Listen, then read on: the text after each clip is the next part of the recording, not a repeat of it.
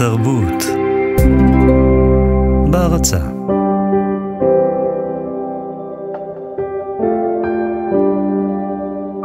החבל מתהדק לאט לאט. עוד קצת ואני מתה. הרקות מתנפחות. הגוף צורח, לאט לאט אין נשימה.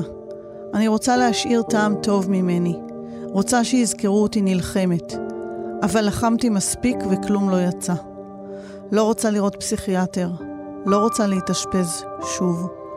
לא רוצה להמשיך לשים פלסטרים על פצעים פנימיים. רוצה לישון לנצח. לא להתעורר יותר לעולם. זה הפוסט האחרון שכתבה בחשבון האינסטגרם שלה, אביגיל אבי ז"ל, צעירה בת 22, שהתאבדה באחד הימים הרותחים של הקיץ הזה, וסיפור מותה העצוב שהבאתי במוסף 24 שעות של ידיעות אחרונות, טלטל מדינה שלמה. מי לא דיבר בימים שלאחר הפרסום על אביגיל עם העיניים הגדולות ופני המלאך? אביגיל שהפכה ועוד תהפוך לסמל של אותם ילדים מושתקים ואבודים, שמגיל רך הופכים להיות קורבנות של גילוי עריות, גילוי עריות אכזרי שרוצח את נשמותיהם ואינו מותיר להם סיכוי לחיים. אביגיל, שנאנסה ונשמתה הושחתה על ידי אביה, מי שאמור להגן עליה יותר מכל, לא עמדה בסבל שנטמן בעצמותיה הרכות. לא עמדה בזיכרונות שטרפו את לילותיה. ובסופו של דבר נכנעה לשדים שהתרוצצו בנשמתה. בלכתה הותירה אחריה מעגל המום של הרבה אמהות, כך כלשונה. כך קראה למתנדבות בבית רות, בית חם לנערות בסיכון שהוצאו מהחיק החונק של משפחותיהן. אביגיל הגיעה לבית הזה כשהייתה בת 15, רדופה, חבולה רגשית, נפשית וגופנית. היום האב נמצא בכלא. אביגיל הספיקה לחיות בהוסטל הנהדר הזה את שבע השנים הטובות בחייה. שנים בהן החזירה לעצמה את צלם האדם, כפי שהיא כותבת באחד המכתבים הרבים ששלחה למתנדבות, איתן שמרה על קשר. שנים בהן לימדו אותה בבית רות להתקלח, לצחצח שיניים, לנשום, לישון בלי להתכסות בשמיכת פחד, ולגלות שיכולים להיות בעולם גם אנשים טובים שרוצים לחבק אותה, בלי שום תמורה. כך היא כתבה. אחת הנשים המופלאות הללו, שאביגיל פגשה בחייה הקצרים, היא האורחת שלי היום כאן בכותבת ומוחקת אהבה. הקרימינולוגית והוויקטימולוגית רונית לב-ארי, מי שהייתה בגרעין המייסד של הבית וניהלה אותו מבחינה מקצועית. מי שהייתה ועודנה אוזן קשבת עבור הבנות שחיות שם. מי שיחד עם חברותיה המתנדבות ועם כל הצוות עושה לילות כימים כדי להיות משענת וכתף ולב ואימא ומורה וחברה, כדי לנסות ולהשיב לאותן בנות את האמון בחיים ובעצמן.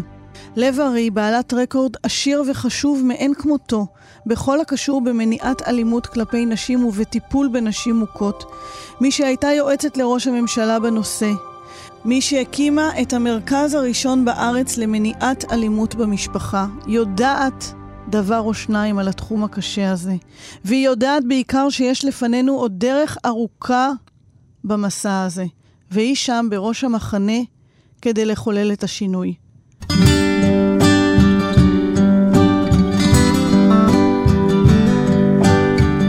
שלום לכם, אני ענת לב אדלר, ואנחנו בכותבת ומוחקת אהבה. ושלום לאורחת שלי באולפן, רונית לב-ארי. שלום. שלום, ענת. עברנו שבוע, עשרה ימים לא פשוטים, מאז אה, נודע דבר ההתאבדות הטרגי של אביגיל. אני ליוויתי אותך בימים האלה. אותך, את הצוות, אה, את הנערות שחברותיה של אביגיל לבית רות. אה, כן, הכתבה שלך טלטלה, אני חושבת, את כל המדינה. וצריך רק דיוק קטן שהוא חשוב לצוות. אה, אביגיל בשנה וחצי האחרונות כבר לא הייתה בבית רות, אבל אנחנו תמיד היינו אה, חלק מחייה. אה, וצריך לומר שאנחנו חייב, חייבים לדבר על האביגיילים הקטנים ואביגיל להיות, כי יש גם בנים פגועים, עד גיל שבע יש השערה שזה אותו דבר בנים-בנות, וצריך לדלג ולקפוץ לנע... לצעירות. אז בואי נתחיל. שצריכות את, ה... את העזרה, ו... מה בעצם את יכולה לספר לנו, לשתף אותנו בעולם הזה, הנוראי, השחור משחור, של גילוי עריות בתוך המשפחה? אמ, אני חושבת שזה אחד, אחת התופעות המתעתעות ביותר, אה, משום שאותה ילדה גם נאהבת וגם נהפכת לנסיכה של הבית, של המשפחה. של האבא, בדרך כלל או של האחים, בדרך נכון? בדרך כלל של האבא, יש גם מקרים של אחים.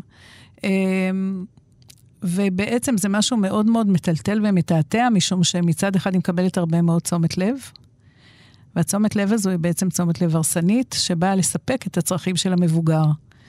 וזה הסיפור, ואז יש הרבה מאוד גם אה, רגשי אשמה, שבעצם היא שיתפה פעולה, ילדה קטנה. אביגיל נפגעה מגיל חמש, ו... ומה ילדה קטנה בת חמש יודעת מה קורה. וזה זה, זה דבר מאוד מאוד מורכב ומסובך.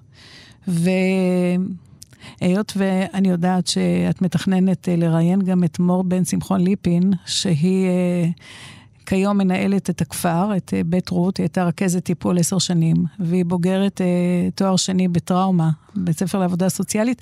היא ממש יודעת להסביר לעומק, לעומק, אנחנו... לעומק את מה קורה בנשמתה, ומה צריך לעשות במדינת ישראל כדי אה, באמת לעזור גם לצעירות להישאר בחיים, ויש לה דברים מאוד חשובים לומר, אני חושבת בואי ש... בואי נשמע לפני זה את הדברים החשובים שלך. אה, בעצם הגורמים שאמורים להאיר עם הפנס לתוך המערה החשוכה הזאת זה, זה מורים, זה עובדים סוציאליים. איך מגיעים בכלל אה, להציל ילד כזה? הרי הוא, הוא ספון בתוך הבית, בטח בגילאים רכים של אה, ארבע וחמש, הוא עוד לא הולך לבית ספר, עוד אין עין מספיק מקצועית שבוחנת אותו, וגם אם יש, האם, האם אפשר לזהות?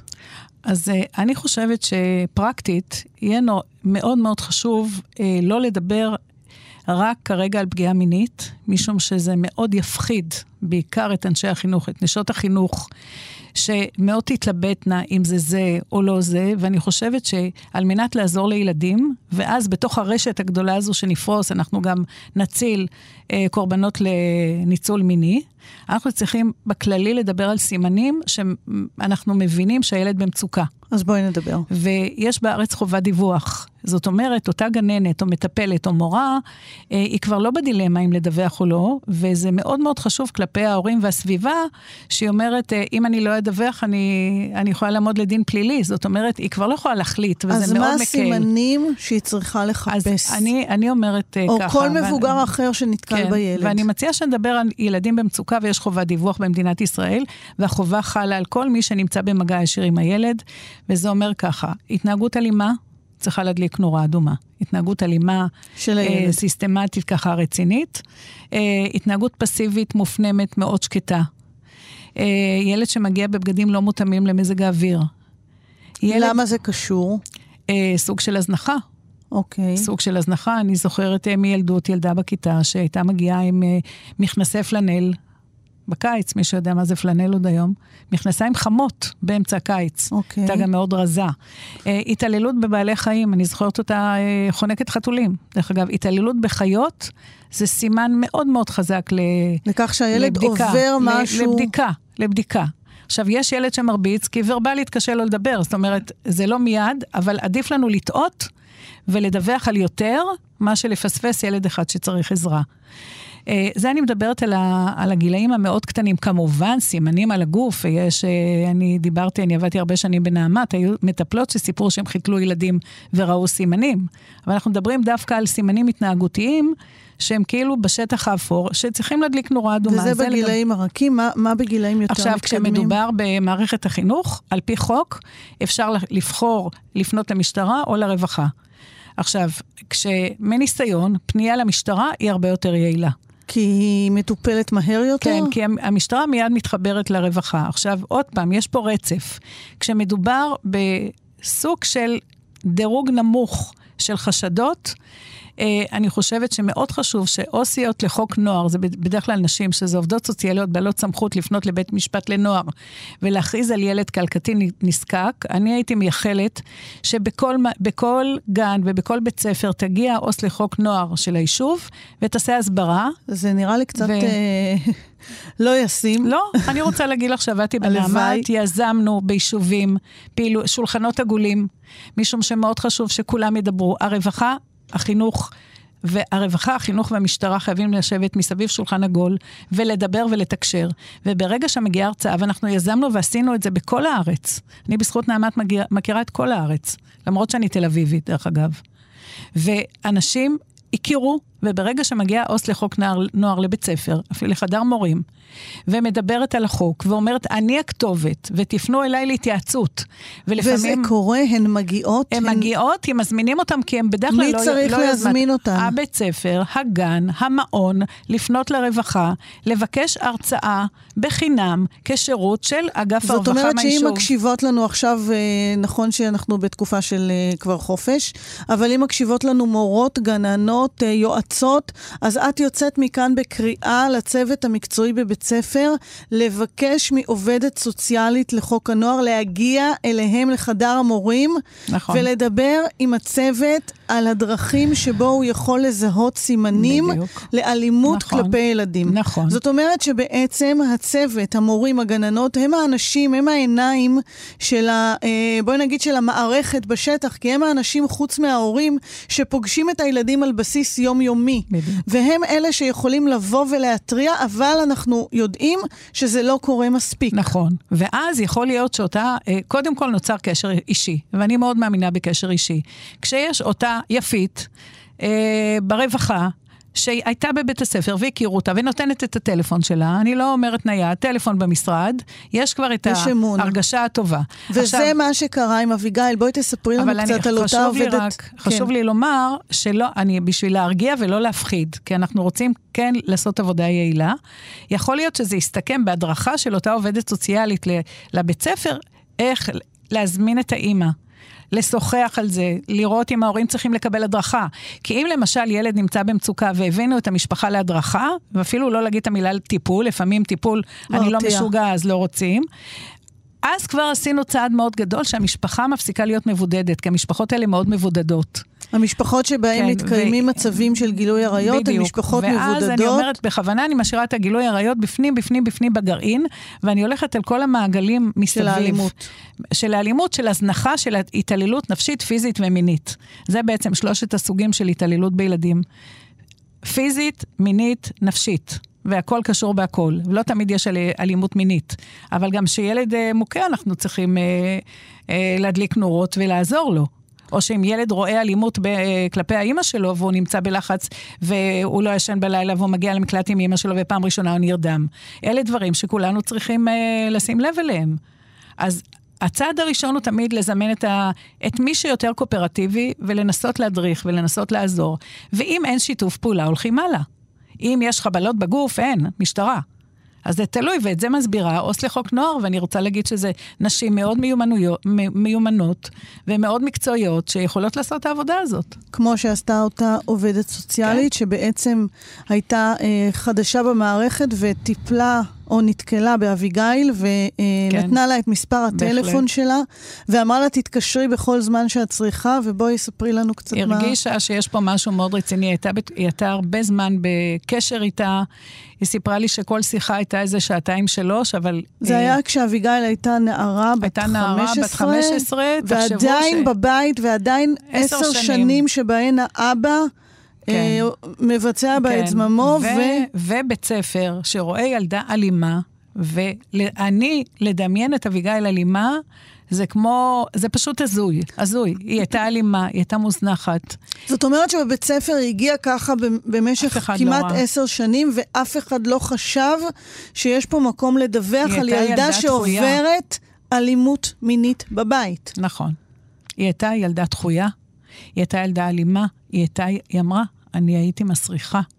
עכשיו, למה, למה מסריחה? מסריחה? משום שיש לנו תופעה שהיא תופעה שאנחנו קוראים לה הבואש. הבואש בטבע יוצר לעצמו ריח דוחה, על מנת להרחיק. להגן על עצמו, וזה כן. בעצם הרצון, הרצון להרחיק, אה, להרחיק את הפגיעה, ואנחנו יודעים אה, שיש בעיות היגייניות קשות ל, ל, למי שנפגע. אז בעצם אותה ילדה, מגיל חמש עד גיל 15, 15 נקטה בטקטיקה של לא להתקלח כדי...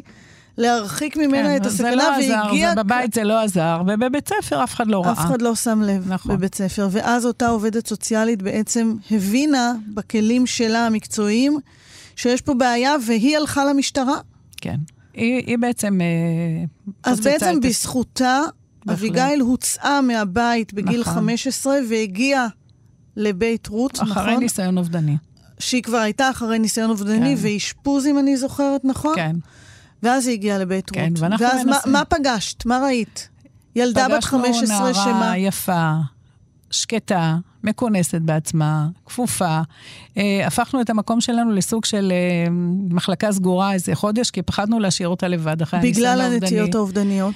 ולאט, לאט, לאט, לאט נוצר אמון. אה, גם איתי, גם עם אה, מור המטפלת שלה, גם עם המדריכות, לאט לאט היא נפתחה, לאט לאט היא התחזקה. אמ, זהו, זו הייתה עבודה סיזיפית של אה, שנים, של כל הזמן מין, מצד אחד מאוד להכיל, מאוד לאהוב, מאוד לחזק, מאוד לבנות לה את הדימוי העצמי שהיה לא אפס, מינוס אלף. מצד שני ברור, גם... ברור, כי הבן אדם שאמור להגן עליה הוא הבן אדם שהרע לה. אין דבר יותר, את יודעת, פעם אה, דוקטור רוני פיאמנטה, שהוא פסיכולוג קליני, היום גם עורך דין ומגשר, הוא עבד בנעמת כפסיכולוג. והוא אמר לי פעם שגילוי עריות זה סוג של רדיואקטיביות בגוף. ככה הוא, ככה הוא הגדיר את זה. אז אנחנו נעלה את מור על הקו ונשמע ממנה מה עובר בנפשו של ילד שעובר חוויה איומה כזאת. שלום מור. שלום. שלום מור. שלום רונית. מור, בואי ספרי לנו, מה עובר בנפשו של ילד שחווה אה, אלימות מינית בבית, ואת יודעת, בכל הגילאים, גם קטנות, גם בגרות. עכשיו זה סמינר, אני, אני אנסה להיות מאוד, אה, מאוד ממוקדת. אני, אני אגיד רק שזה לא רק ילד שעובר אה, התעללות מינית, אה, התעללות בילדים וביוז הוא על רצף רחב, שהשיא שלו הוא באמת התעללות מינית, אבל ילדים בבית יכולים לחוות אה, דחייה, אלימות פיזית, אה, אלימות נפשית מאוד גדולה, בלי להיפגע מינית, וגם הם אה, יכולים לפתח את אותם סימפטומים. אני כן אגיד שפגיעה מינית בתוך המשפחה וגילוי עריות זה באמת המקום המאוד קיצוני של התעללות בילדים בילדות. אני אגיד ש... שהתעללות בילדות, ילד בעצם שגדל בבית מתעלל, אה, הוא ילד שנמצא בשבי. אה, ובשבי, כמו בשבי, אה, חייך תלויים באדם ששובה אותך. אה, והמנגנונים של ילד קטן אה, להתמודד אה, עם הדבר הזה הם מאוד מאוד מוגבלים. ולכן ההורה בעצם הוא הדמות המצילה, הוא הדמות שהילד תלוי בה לחייו. ההורה התוקף, ההורה שבעצם ההורה פוגע התוקף, בילד. גם ההורים, שני ההורים, גם האימא וגם האבא, בתוך בית מתעלל זה לא הורה אחד. תמיד יש גם אימא בתמונה וגם אבא בתמונה, והמשולש הוא תמיד משולש של תוקף או מישהו שעומד uh, מנגד ולא רואה, או מציל. כלומר, הם יכולים להיות בתוך הדבר הזה, uh, כל פעם לנוע ב, בדבר הזה uh, ההורים, אוקיי? בהרבה מאוד מקרים הסיפור של נפגעות הוא דווקא מול האימא, והכעס מופנה אל האימא, שעמדה שם ולא ראתה, או לא הגנה, או לא שמרה. כלומר, הכעס הגדול הוא, הוא הרבה פעמים לא כלפי מי שפגע מינית, האבא, אלא כלפי האימא. כלפי מי אה, ששתק. כלפי מי שלא ראה, שלא הסתכל, אה, שלא שמר, אוקיי? או אה, שבחר לא לראות. או לפ... שבחר לא לראות, או יותר מזה, שדחף, יש אימהות שהילדה שלהן מחליפה אותן בתפקידים, כולל, כולל יחסי אישות. ש, שהילדה אה, נשלחת למיטתו של האב במקומה. אה, בדרך כלל אני אגיד, האימהות האלה גם הן אה, אה, אה, נשים אה, מאוד מאוד פגועות, וכנראה חוו גם הן התעללות קשה מינית בילדות. זה, זה ככה, אני אגיד במאמר מוסגר.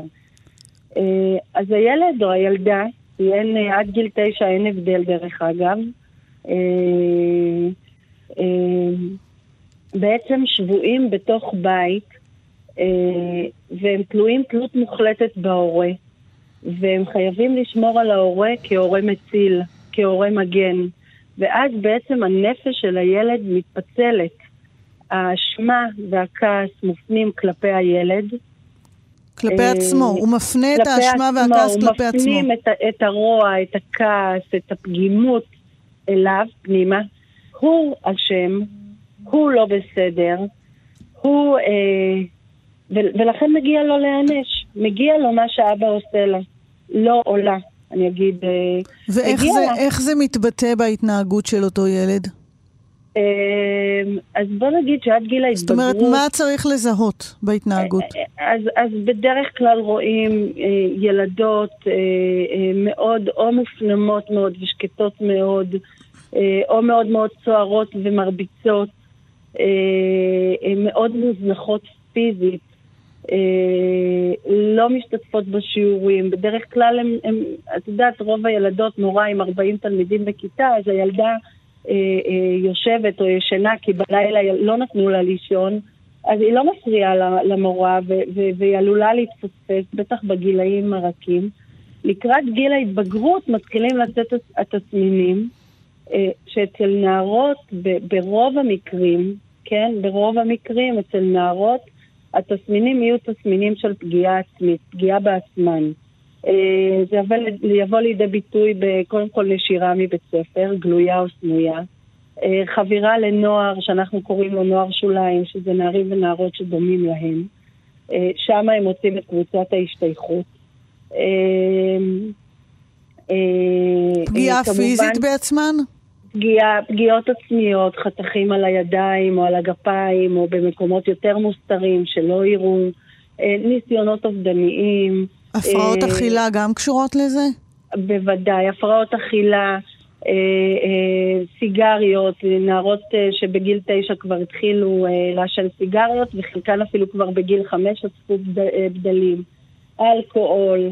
סמים, יחסי מין לא מובחנים. בגיל מאוד מאוד צעיר הנערות האלה בעצם הופכות להיות מפתות נערים אה, אחרים, ואז הן הופכות להיות היום עם הרשתות החברתיות, אז, אז באמת אה, הן מוצאות עצמן בסיטואציות שהן בגילאים ממש של 12-13, זה לא נתפס. איך מצילים אה, אותן? איך אפשר היה להציל למשל את אביגיל?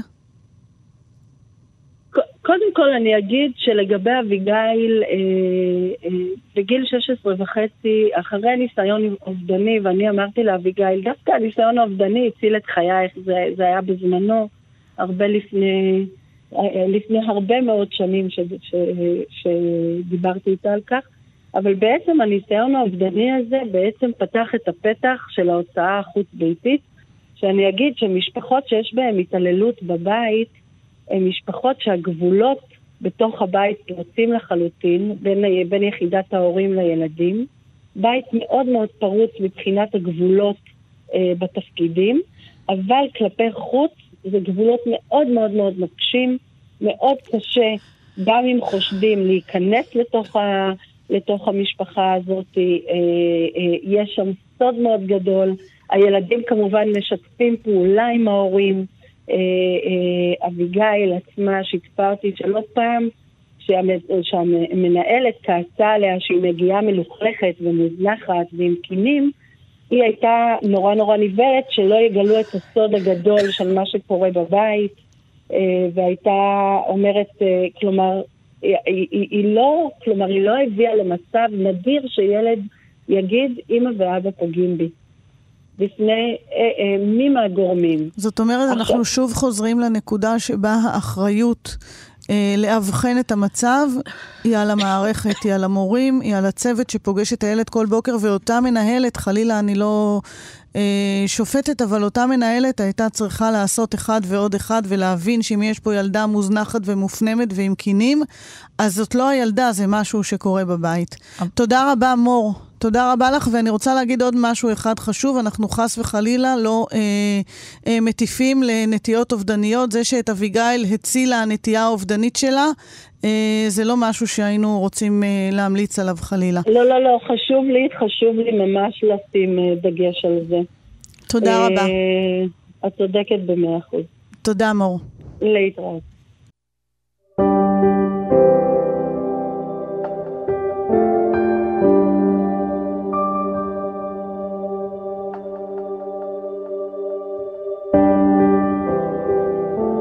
מדוע גברים רוצחים נשים? פשוט כי הם יכולים. פשוט מפני שמערכת האכיפה והענישה אינה חזקה דייה. פשוט מפני שכאשר אישה מגיעה להתלונן על תקיפה מינית בתחנת המשטרה, פעמים רבות הופכים אותה מקורבן לנאשמת, ולא מאמינים לה שזה מה שבאמת קרה. אבל אף אישה לא מגיעה לתחנת המשטרה אחרי הסתירה הראשונה או השנייה שהיא חוטפת. לפי גורמי מקצוע, אישה צריכה לקבל מכות במשך שבע פעמים עד שהיא מגיעה בכלל להתלונן. ואז היא מגיעה להתלונן, והיא עלולה לפגוש בשוטרים שלא מבינים את המציאות ושמייחסים לה תלונות שווא. שוטרים שבעצם הופכים אותה מקורבן לנאשמת. דמיינו את הסיטואציה. אישה חבולה, מושפלת, מאוימת, מוכה, מפוחדת, רועדת, בורחת על נפשה, מצליחה להגיע לתחנת המשטרה באישון לילה, מצפה למישהו שיגונן עליה, ובמקום זה חוטפת מבול של שאלות, האשמות ותהיות מידי גבר במדים, ולמעשה היא נאנסת או מוכה שוב, הפעם על ידי המערכת.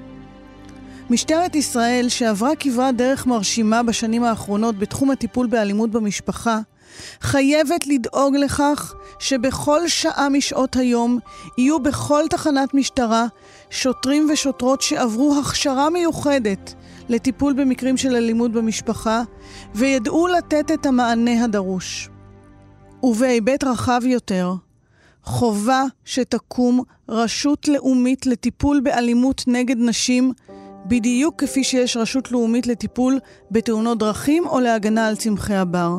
כי כמו שלמדנו שאסור לקטוף את פרחי הבר, חשוב שבעתיים שנלמד את ילדינו, וגם את עצמנו, שאסור לקטוף חיים. כי אסור שיתהלכו בינינו גברים שאונסים נשים, ואסור שיתהלכו בינינו גברים שאונסים נשים ולא משלמים על כך מחיר בחופש שלהם.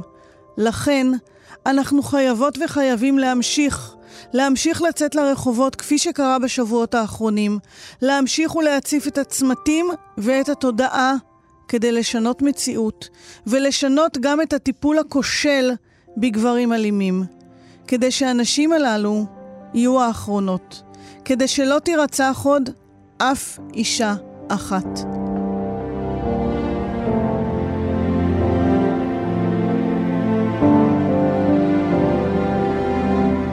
אנחנו כאן באולפן עם הוויקטימולוגית רונית לב-ארי.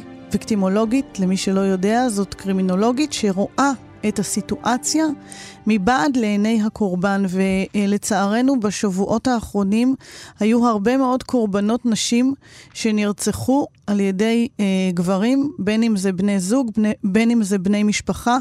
אנחנו ראינו אה, פעילות אה, ענפה גם בתקשורת, גם ברשתות החברתיות, אה, גם אה, ברחובות של הפגנות, של הניסיון להעלות את המודעות למצב הבלתי נסבל הזה של אלימות כלפי נשים רק בגלל שהן נשים.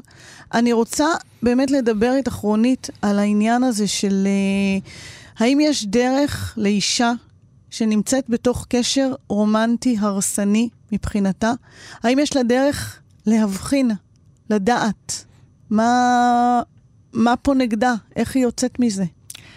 אני הייתי רוצה להתחבר לחלק הראשון של השיחה ולומר שכשאני הייתי בנעמת קרוב ל-18 שנים, ובעצם uh, הייתי, יזמתי את הקמת המרכז הראשון לטיפול ולמניעת אלימות במשפחה, והגיעו אלפי נשים ל, ל, עד היום אה, לנעמת, וכיום יש כ-104 מרכזים.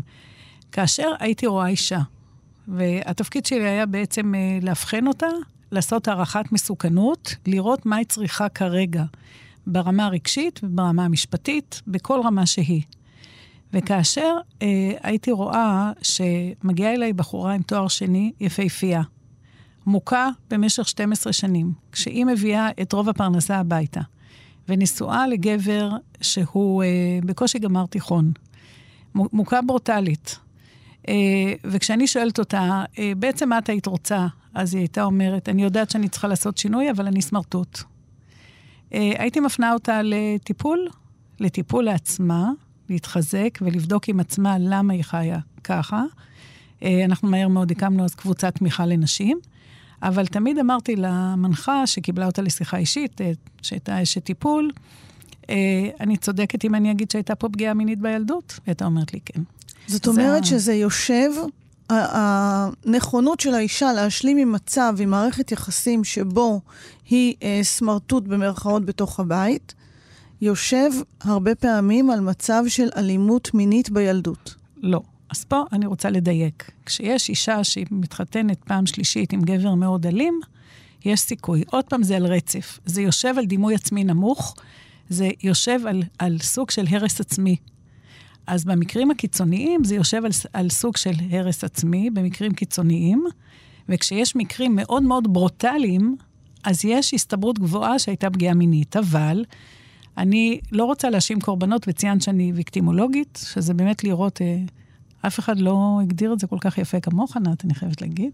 תודה. אה, יש משהו, אה, לא לכל, זה לא יקרה לכל אישה. זה לא יקרה לכל אישה, משום שיש נשים ויש נערות שבגיל 15-16, ודרך אגב, היו לי הרבה נשים נשואות שהתחילו לצאת עם הבחור בגיל 15-16, ולכן זה מאוד רלוונטי לדבר. בואי נדבר רגע על אותן נשים צעירות שנכנסות למערכת יחסים עם גבר שמועד להיות גבר מתעלל, גבר פוגע. הן יכולות לאבחן סוגים כן. של התנהגויות כדי למנוע, הרי כן. אנחנו צריכות לעסוק במניעה. נכון. אנחנו צריכים גם וגם וגם. בוא נגיד, היום יש גם צורך מניעה, גם לטפל, גם להציל, הכל, כדי שלא יירצחו. אוקיי. אז הכל ביחד. אה, אתמול דיברתי עם אישה שנמצאת כרגע במצוקה, היא כרגע בדרך למקלט לנשים מוכות, ואני עשיתי לה גם, כי היא רצה עוד התייעצות, הערכת מסוכנות, איך הייתה, איך היה בחברות? היא אומרת לי, היה נהדר. אז התחלתי לחפור מה היה נהדר. אז היא סיפרה לי, הם יצאו שנה וחצי, היא התנתקה מכל החברות שלה, התחילה להתלבש כמו שהוא מבקש, היא הפסיקה להתאפר כמו שהוא ביקש. אה, אמרתי לה, וואלה, מה נהדר? בחורה עם תואר שני, בכוחות הביטחון, בתפקיד מאוד בכיר בצבא, כשבבית היא הייתה קטנטונת, נשואה לגבר שגדול, שקטן עליה במאה מידות, ואני תמיד אומרת שהגברים האלה, רגל 38, רגל 40, נעל 47, מסכן, הנעליים נופלות לו מהרגליים והוא מנסה לקשור אותם, וזה מאוד קשה, והיא לא מבינה. היא לא מבינה, קודם כל, שהיא, שהיא גדולה עליו והיא חונקת אותו, והיא עוד רוצה לעשות דוקטורט עוד רגע. אז איך עוזרים לה? היא לא מבינה מה הבעיה. איך את עוזרת לה? עכשיו, אה, אני רוצה ללכת למניעה ולבוא, את דיברת על תחילת מערכת יחסים, אז כשהוא אומר לך, מתחיל לתת הוראות, והוא, כי הוא נורא אוהב אותה, והוא לא רוצה שהיא תלך לצבא, כי הוא רוצה שהיא תהיה כל הזמן איתו. והוא, הם, הבנות שלנו, הוא אומר לה איך להתלבש כי הוא שומר עליה. והוא מבקש ממנה להפסיק להיות עם החברה הזו, כי הוא לא כך אוהב אותה, כי היא מנפחת לו את הראש, אז הוא צודק. זאת אומרת, אני עכשיו רוצה לדבר על אותה אישה, על אותה נערה, שמוכנה להפסיק חוגים, להפסיק, ריקודי עם, דרך אגב, זה משהו מאוד uh, בעייתי, uh, להחליט לא להתגייס, לאט לאט להתנתק מחברות ולהפוך אותו לצינור היחיד לעולם. זאת אומרת, הוא מספק לה את כל הצרכים, ובחברה שלנו בחורה שיש לה חבר זה סטטוס, אחת שהיא נשואה זה סטטוס. ופה זה הכוח, אני רואה בנשים גם בתחילת הדרך, הן כגורם החזק. הן חזקות, אבל הן לאט לאט מאבדות כוח. לאט, לאט, לאט, לאט. ואם מדברים על נשים מוכות, אנחנו מדברים על תהליך של קורבנות. מתחיל מקורבנות נאיבית, כי היא גם יודעת שהייתה לו ילדות קשה, ודרך אגב, הנשים באות ממשפחות הרבה יותר מגוונות. יש נשים שהיו מוכות והיו פגועות, ויש סתם נשים שהן היו שלוש בנות, והיא הייתה הבת הפחות המועדפת, והייתה לה אחות יפהפייה, והיא הייתה פחות. אז יש לה צורך לפצות, ואת בדיוק. דיברת איתי גם בעבר, באחת השיחות שלנו, על זה שמדובר הרבה פעמים במודל של אישה שיש לה נטייה לטפל. זה כולם.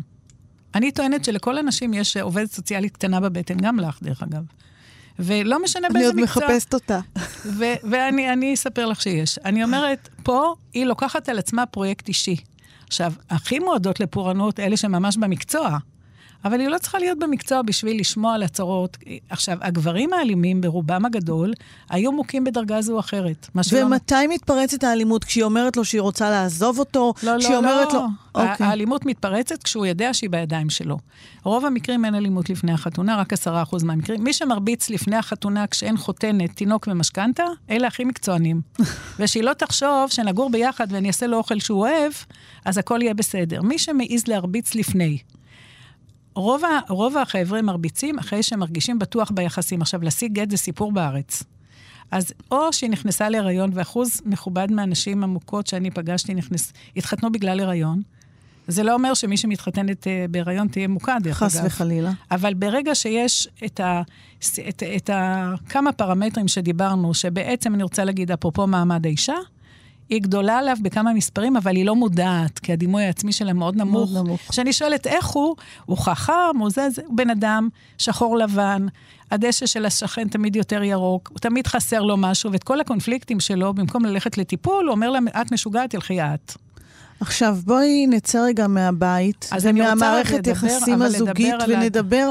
בואי, אני רוצה כן. לדבר על המערכת. על הרשויות, על העניין הזה של אה, נשים שכן צריך לסייע להן ולהעביר אותן למעונות, למקלטים. מה קורה פה, בזירה הזאת? אוקיי, אני חושבת שקודם כל צריך להחזיר לעצמנו את העוגן ואת הסנטר ולדבר על הערכת מסוכנות נכונה. וכשאישה מגיעה צריך לבדוק מה היא צריכה לקבל. אז מגיעה מה? לאן? מגיעה, במשטרה אנחנו להגיע- יודעים שלפעמים מגיעה לא. והיא נאשמת. לא, אני לא רוצה שהיא תגיע מיד למשטרה, אלא קרה משהו אקוטי. רוב האנשים שפונות לעזרה, זה כי היא חיה בטרור שהגבלה על הכספים, לא מרשה לה לצאת לעבוד, מרשה לה לוקח את כל הכסף, או שהיא מכלכלת את כל הבית. היא חיה תחת טרור, היא מנותקת מהמשפחה, מנותקת מהחברות שלה, היא מגיעה לעבודה במצב רוח מאוד מאוד קשה, והילדים רואים, ולפעמים אה, הוא מקלל אותה על יד הילדים, והילדים מדקלמים עוד מעט יחד את איתו. הקללות שלו. אז אישה כזאת, לאן היא מר- צריכה אה, לפנות? יש בארץ 100, מעל 100 מרכזים לטיפול ולמניעת אלימות במשפחה. ומי שלא יודע איפה זה, אז 118 ייתן את האינפורמציה, את המידע, זה קו חירום של משרד הרווחה. מדינת ישראל הקימה מערך מרכזים מדהים בכל הארץ. יש מקרים שצריך מקלט. מה שמפריע לי, שלאחרונה התחילו לדבר על, על אלימות זוגית. וזה לא אלימות זוגית, זה אלימות נגד נשים במשפחה. ונכון שכרמלה בוחבוט הרגה את בעלה אחרי 23 שנים של התעללות. זה עדיין לא הופך, הופך את זה לסימטרי, כי יש קולות שמאוד מטרידים אותי, שמדברים על סימטריה ומדברים על תלונות שווא. וזה מאוד מטריד, מאוד מטריד, כי מדובר לא על אלימות זוגית, על אלימות נגד נשים מסוכנת, ונגיד שכן, במערכת הזוגית, אנחנו רואים במקלטים ורואים גם במקומות אחרים, יש התנהג... התנהגויות שהקורבן הנאיבי בשלב מסוים עלול להגיע גם להתנהגות תוקפנית בדרכו, כמו למשל לא לקיים יחסי מין, זה סוג של אה, תוקפנות פסיבית, לא לדבר עם הבעל, זה, זה גם אלימות.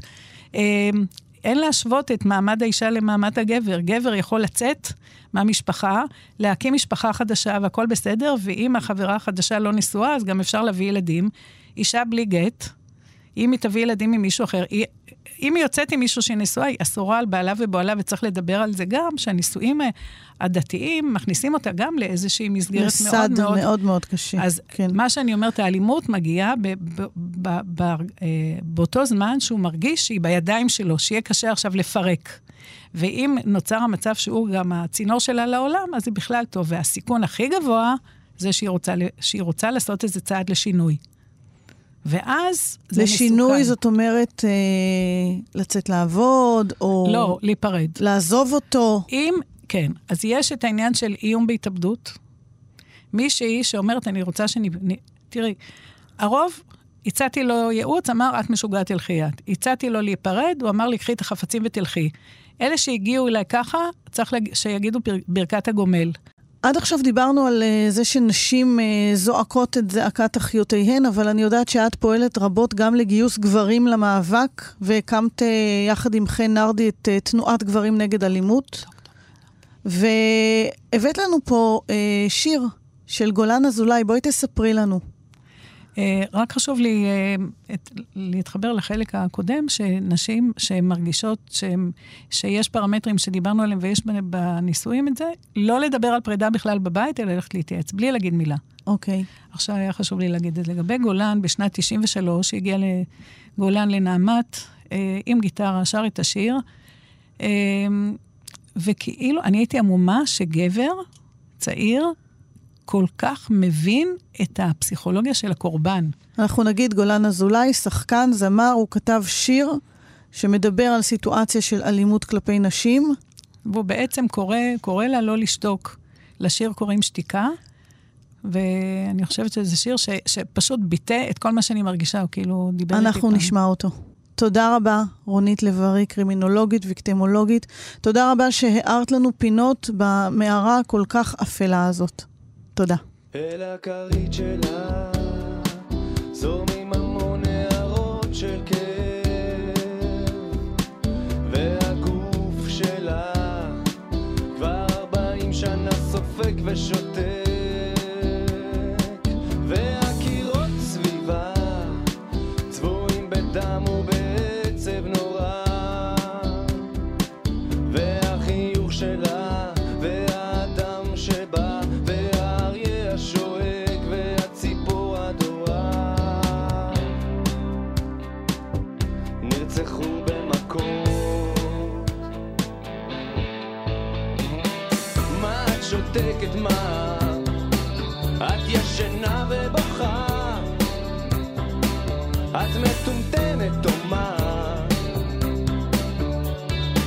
פוחדת הוא אוהב אותי והוא הגבר שלי והוא מכה אותי אבל הבטיח שישתנה. בשבילי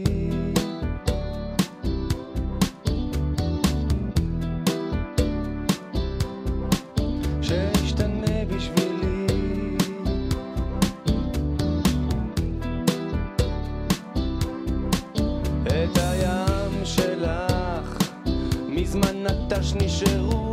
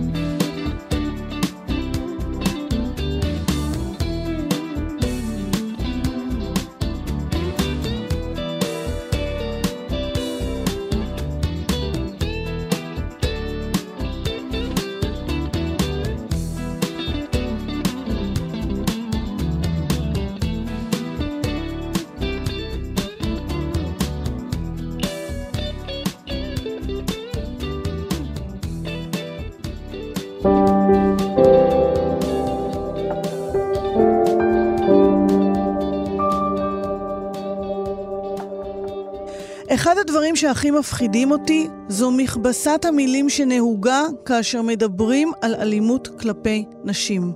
מכירים את זה, על רקע רומנטי. אז קודם כל, אין שום דבר שבעולם שיכול מבחינתי לקשור בין רצח ובין רומנטיקה. אין שום דבר רומנטי ברצח ואנחנו צריכים להפסיק להשתמש במילים שמכבסות וממסכות את המציאות. רצח הוא רצח, הוא לא מקרה של אלימות, הוא לא מכת גורל, אלא הוא תולדה של קוצר ידה של המערכת, שלא עושה די כדי למנוע את הרצח הבא. וזה מה שצריך להעסיק אותנו, המניעה. ואיך מונעים? על ידי זה שמחנכים. מחנכים את הילדים שלנו לאפס סובלנות כלפי אלימות. מכניסים שיעורי מגדר למערכת הלימודים כבר בבית הספר היסודי. זה לא פחות חשוב מתנ"ך וממתמטיקה, כבוד השר בנט. מלמדים את הבנות שלנו לזהות דפוסים של מערכת יחסים זוגית שעלולה להיות מסוכנת. למשל, האם בן הזוג הוא חשדן וקנאי באופן קיצוני? האם הוא משדר שהקשר איתך הוא בלון החמצן שלו? האם הוא לא מפסיק לשדר לך שאם תעזבי אותו, יאבד הטעם לחייו? כל אלה הם חלק מסימני אזהרה שעלינו להכיר ולדאוג לכך שבנותינו יהיו מודעות להן, כדי שלא יישארו בתוך קשר הרסני שיכול להפוך למסוכן. וגם ברמת ההתנהלות הכללית, באחריותנו כהורים לגדל כאן דור של בנות שיודעות לעמוד על שלהן, שלא יסכימו לשום מבט מחפיץ, לשום נגיעה כאילו תמימה, לשליחת ידיים או לשליחת עיניים מטרידה, שלא יהססו להתלונן על כל גבר או מורה או מפקד שמטריד אותן פשוט מפני שהוא יכול. כי זכותך, ילדה שלי, שלא יטרידו אותך. לא במבטים, לא בנשימות, לא במילים, לא באיומים, לא במגע. וזכותך שלא ייגעו בך בניגוד לרצונך. וזכותך לביטחון אישי בכל מקום אליו תלכי. וזכותך להתקדם בעבודה או בצבא או באוניברסיטה רק על פי כישורייך ורק על פי הישגייך. אבל יש לך גם חובות. חובה עלייך להיות ערה לתחושות שלך ולבעוט במוסכמות ובסמכות כאשר הן פועלות נגדך.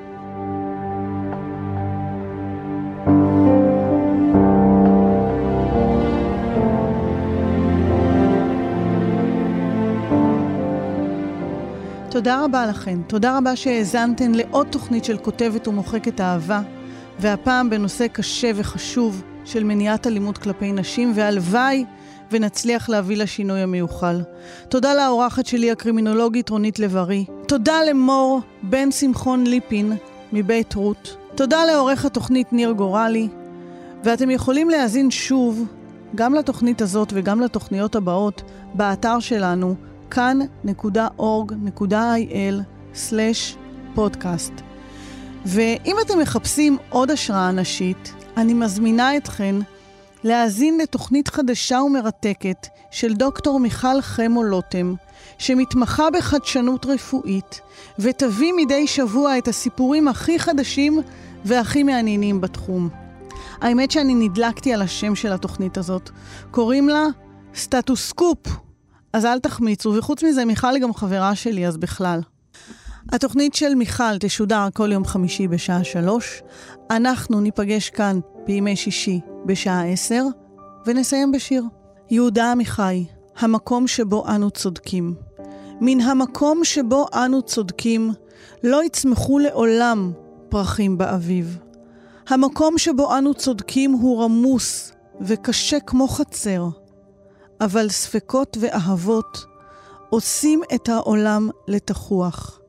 כמו חפרפרת, כמו חריש, ולחישה תישמע במקום שבו היה הבית אשר נחרב.